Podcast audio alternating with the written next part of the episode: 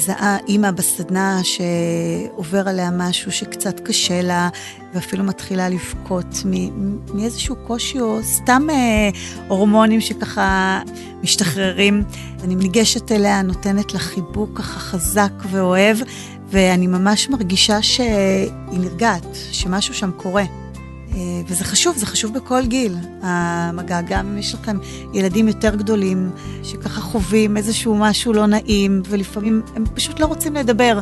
לכו ותנו להם מגע עמוק, מגע חזק, מגע עם ביטחון, זה עושה פלאים. דנה שלו אהרון, מלווה התפתחותית, יועצת שינה, ובעלת סטודיו דנאלה, דרך נעימה להתפתחות. אז אני בעצם מגיעה מעולם של HR, הייתי בתחום של משאבי אנוש, הייתי רכזת גיוס, אחר כך התפתחתי לנושא של אה, הדרכה, רווחה. אה, בתפקיד האחרון הייתי מנהלת משאבי אנוש בארגון גדול, ועשיתי שם הכל מליווי מנהלים, פיתוח מנהלים, הדרכה, גיוס, רווחה. אני בוגרת תואר ראשון במדעי התנהגות עם התמחות בפסיכולוגיה.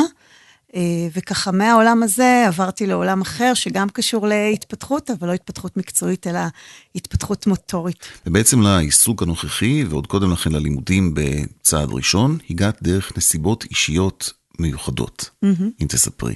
נכון. אה, אחרי הלידה השנייה של אה, הבת שלי, שהייתה לידה מאוד טראומטית, הייתי בשנה ככה מאוד לא פשוטה ולא רגועה. הרגשתי שאני לא כל כך אה, מצליחה להבין מה קורה איתה מבחינה התפתחותית. הרגשתי שאני צריכה מישהו שייתן לי את הביטחון שהכל בסדר, שהיא מתפתחת כמו שצריך, ונחשפתי לתחום הזה של הליווי ההתפתחותי, והוקסמתי מה... מה... עזרה שאפשר לתת לקטנטנים האלה בחודשים הראשונים, מכמה הביטחון והידע שלנו בחודשים האלה כל כך רלוונטי להתפתחות שלהם, ומהמקום הזה בעצם החלטתי ללכת ללמוד את זה. אה, הייתי עדיין מנהלת משאבי אנוש, עבדתי חמישה ימים אה, בשבוע, והחלטתי שאת ימי שישי אני מקדישה ללימודים. אז באמת זה לימודים של שנתיים, לימודים מאוד אינטנסיביים, של ממש כל מה שקורה עם הקטנטנים מהרגע שהם יוצאים לאוויר העולם. וכשנולד הבן השלישי שלי, אז החלטתי ככה לחשב מסלול מחדש.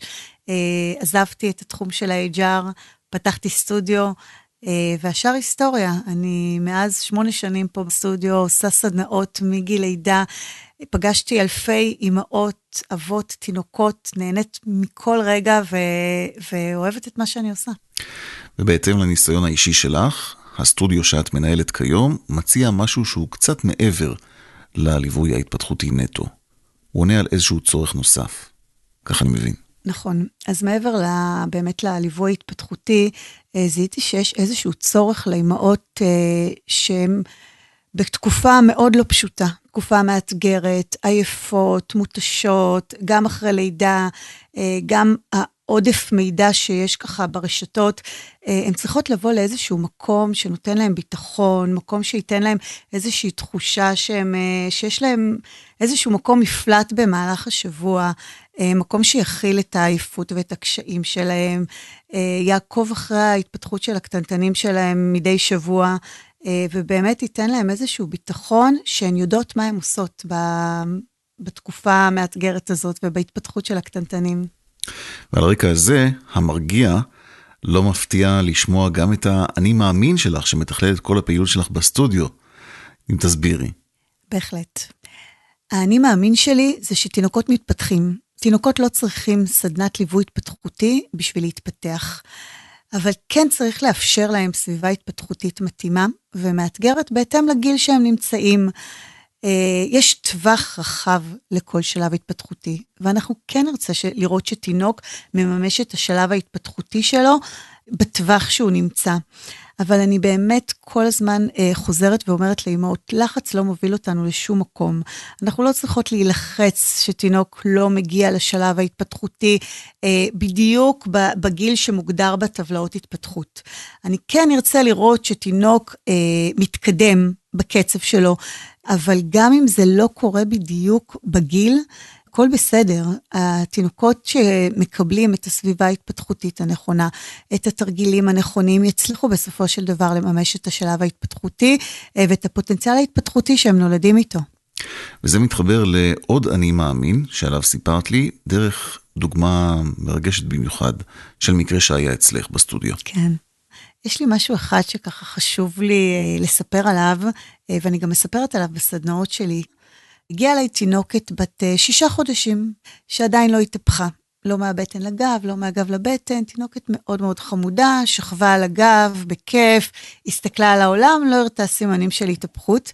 אה, קצת מבוהלת, נראה שהיא לא, לא מתערסלת, לא מרימה ידיים, ככה מאוד uh, מבוהלת מהעולם.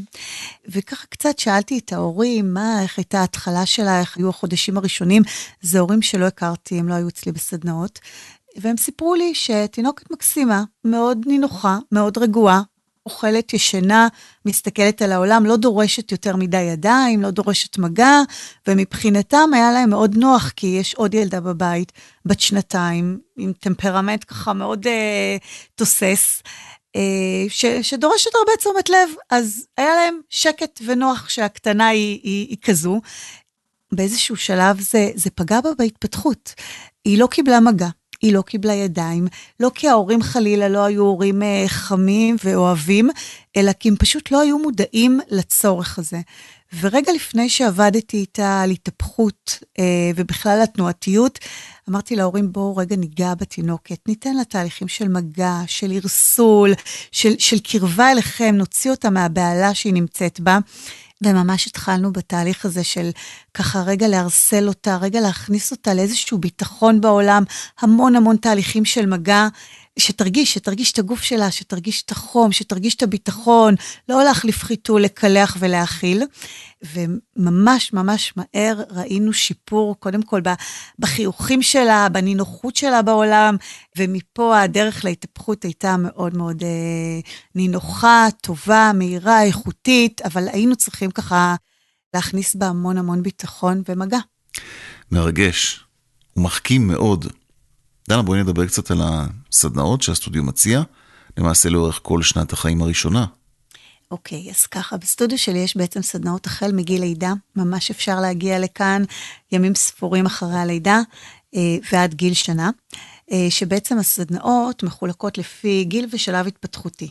ולא נפרט כאן על כולן, אבל בואי נתחיל בראשונה, שנראית לי הבסיסית ואולי החשובה ביותר. אז כן, הסדנה הראשונה נקראת בוקר טוב עולם, סדנה לגילאי לידה עד ארבעה חודשים. אה, זו בעצם סדנה שאנחנו עוברים את כל שלבי ההתפתחות שרלוונטיים להתחלה ולכניסה של הקטנטנים לעולם. אה, כל החוויות שהם חווים אה, מבחינת אה, גזים וכאבי בטן, ואיך להקל עליהם, איך לגרום לכניסה לעולם להיות יותר נעימה ויותר נינוחה, איזה סביבה התפתחותית נכונה להם בשלב הזה שהם מגיעים לעולם, תנוחות אחיזה, איך לאחוז אותם נכון, איך להקל עליהם על הגזים באמצעות תנוחות אחיזה שלנו, שיפור שכיבה על הבטן, הנחת ראש, הרמת ראש על הבטן, איך לעשות את זה בצורה אה, נכונה, בלי לחץ שירים כבר את הראש על הבטן, אלא באמת איך לכוון אותו אה, להגיע לשלב הזה באופן אה, נינוח.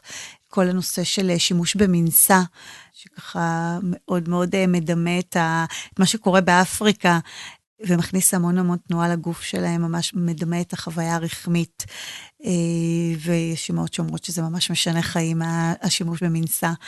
עיסוי תינוקות, מגעים, חשיפה למרקמים, כל מה שרלוונטי לכניסה לעולם בצורה אה, נינוחה, ויחד עם זאת, לחשוף אותם אה, לדברים שיכולים אה, לתרום להם התפתחותית בשנה הראשונה. ובקצה השני של הטווח, סדנה לבני כמעט שנה. ספרי לנו על הסדנה הזאת. זו בעצם חוג של אה, ככה אימהות שנשארות עם הקטנטנים בבית אה, בגילאי תשעה חודשים, אה, עשרה חודשים ומעלה, לא רוצות עוד לשים בגן וכן רוצות איזושהי חוויה של ביחד עם עוד תינוקות באותם גילאים.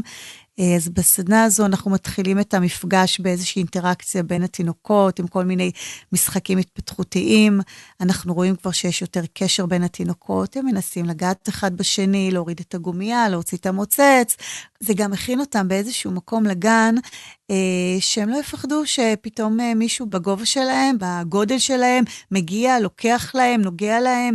אה, וגם אה, מרגיע את האימהות, לראות שגם אם אה, מישהו בא עכשיו והוציא לה את המוצץ או משך לה בשר, הכל בסדר. היא יכולה להתמודד עם זה, או הוא יכול להתמודד עם זה. אז ככה אנחנו מתחילים את המפגש במשחק החופשי הזה, ואחר כך ממשיכים לתנועה ומוזיקה, שזה זמן איכות של הקטנטנים עם, ה... עם האימהות. ואז הם חוזרים הביתה לשנת צהריים טובה. תודה, הכל טוב ויפה, אבל אי אפשר שלא לשאול, מה עם האבות? אז גם לאבות יש סדנת uh, אבות. Oh. האמת שזה משהו שהתחלתי ממש uh, לפני כמה שנים. פתאום הייתה לי איזושהי הערה של למה רק האימהות באות? מה זאת אומרת? למה האבות לא צריכים לדעת מה קורה עם הקטנטנים? אבל תמיד יש להם את התירוץ שהם בעבודה והם עובדים והם לא יכולים להגיע. אז אמרתי, יאללה, אני מקריבה את ימי שישי עבורכם. Uh, אז מדי פעם בימי שישי באמת אני עושה סדנת אבות. זו סדנה חד פעמית uh, של uh, שעה וחצי, שהאבות באים. אה, וממש עושים עם התינוקות שירים ותנועה, ואני חייבת להגיד שהם הרבה פעמים הרבה יותר פחדנים מהאימהות, אבל אה, לגמרי הם יוצאים מפה עם המון המון ביטחון, ומה יהיה אם הוא יהיה רעב, אם הוא יבכה. אז הכל בסדר, הם מבינים שהם מצליחים להתמודד גם עם הבכי וגם עם החלפת חיתול וגם להרדים אותם. אה, ומעבר לזה, זה, זה חוויה, זה, זה כיף, זה באמת דברים שהם לומדים לעשות פה, ואני מקבלת דיווחים שהם גם מיישמים את זה בבית. דנה שלו אהרון, מלווה התפתחותית, יועצת שינה ובעלת סטודיו דנלה, דרך נעימה להתפתחות. תודה רבה לך. תודה לך, צחי.